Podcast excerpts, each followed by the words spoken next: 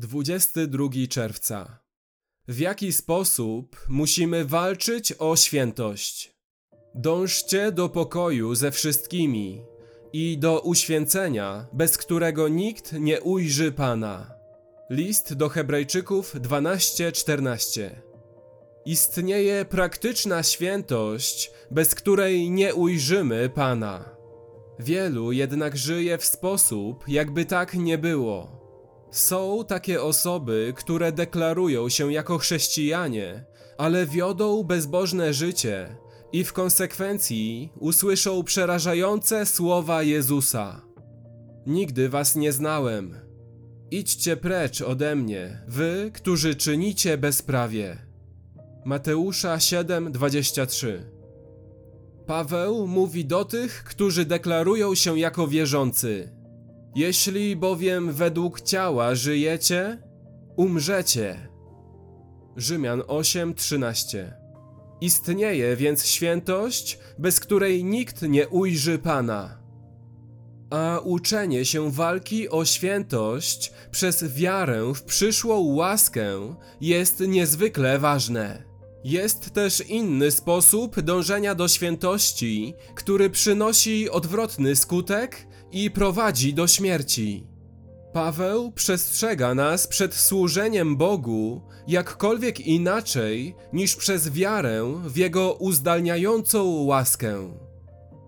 Bogu nie służy się rękami ludzkimi, jak gdyby czego potrzebował, gdyż sam daje wszystkim życie i tchnienie i wszystko.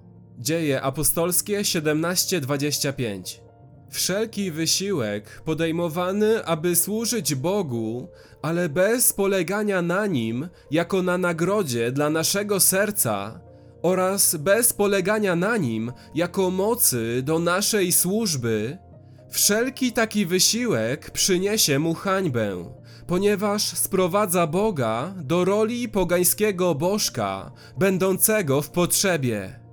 Piotr opisuje alternatywę dla tego rodzaju samowystarczalnej służby Bogu. Kto usługuje, niech czyni to z mocą, której udziela Bóg, aby we wszystkim był uwielbiony Bóg przez Jezusa Chrystusa. 1 Piotra 4:11. Paweł zaś mówi: Nie odważę się bowiem mówić o czymkolwiek, czego Chrystus nie dokonał przeze mnie. Rzymian 15:18 Zobacz także 1 Koryntian 15:10.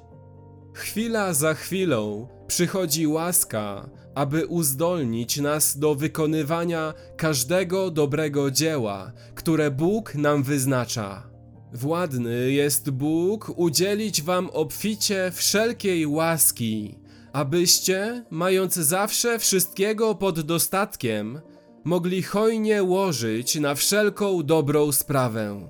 2 Koryntian 9:8 Walka o dobre uczynki jest walką o wiarę w obietnicę przyszłej łaski.